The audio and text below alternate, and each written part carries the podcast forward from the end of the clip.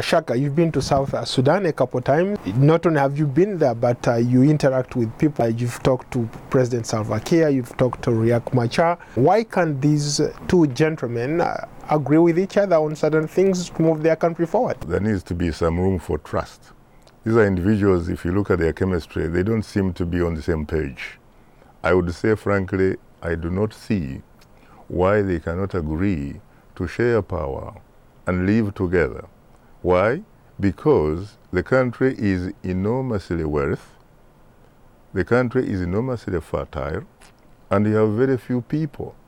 All they need to do is to have the political will that allows them to gain the necessary confidence that the two parties need and their followers to live together, share the God given resources, and call it a day. How about people who say that uh, most of these leaders are actually in it for their own personal gain and not caring about the ordinary folks uh, in South Sudan?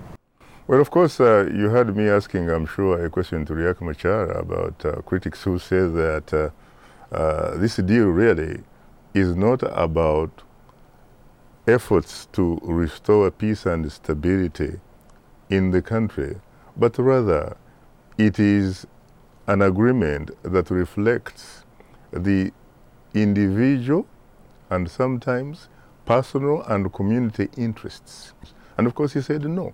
He said, at least from his point of view, he really signed the deal because he, he wanted the people in southern Sudan uh, to stop really being internally displaced in their own country, to stop being refugees in their own country, to begin to enjoy the fruits of the independence of their God given territory.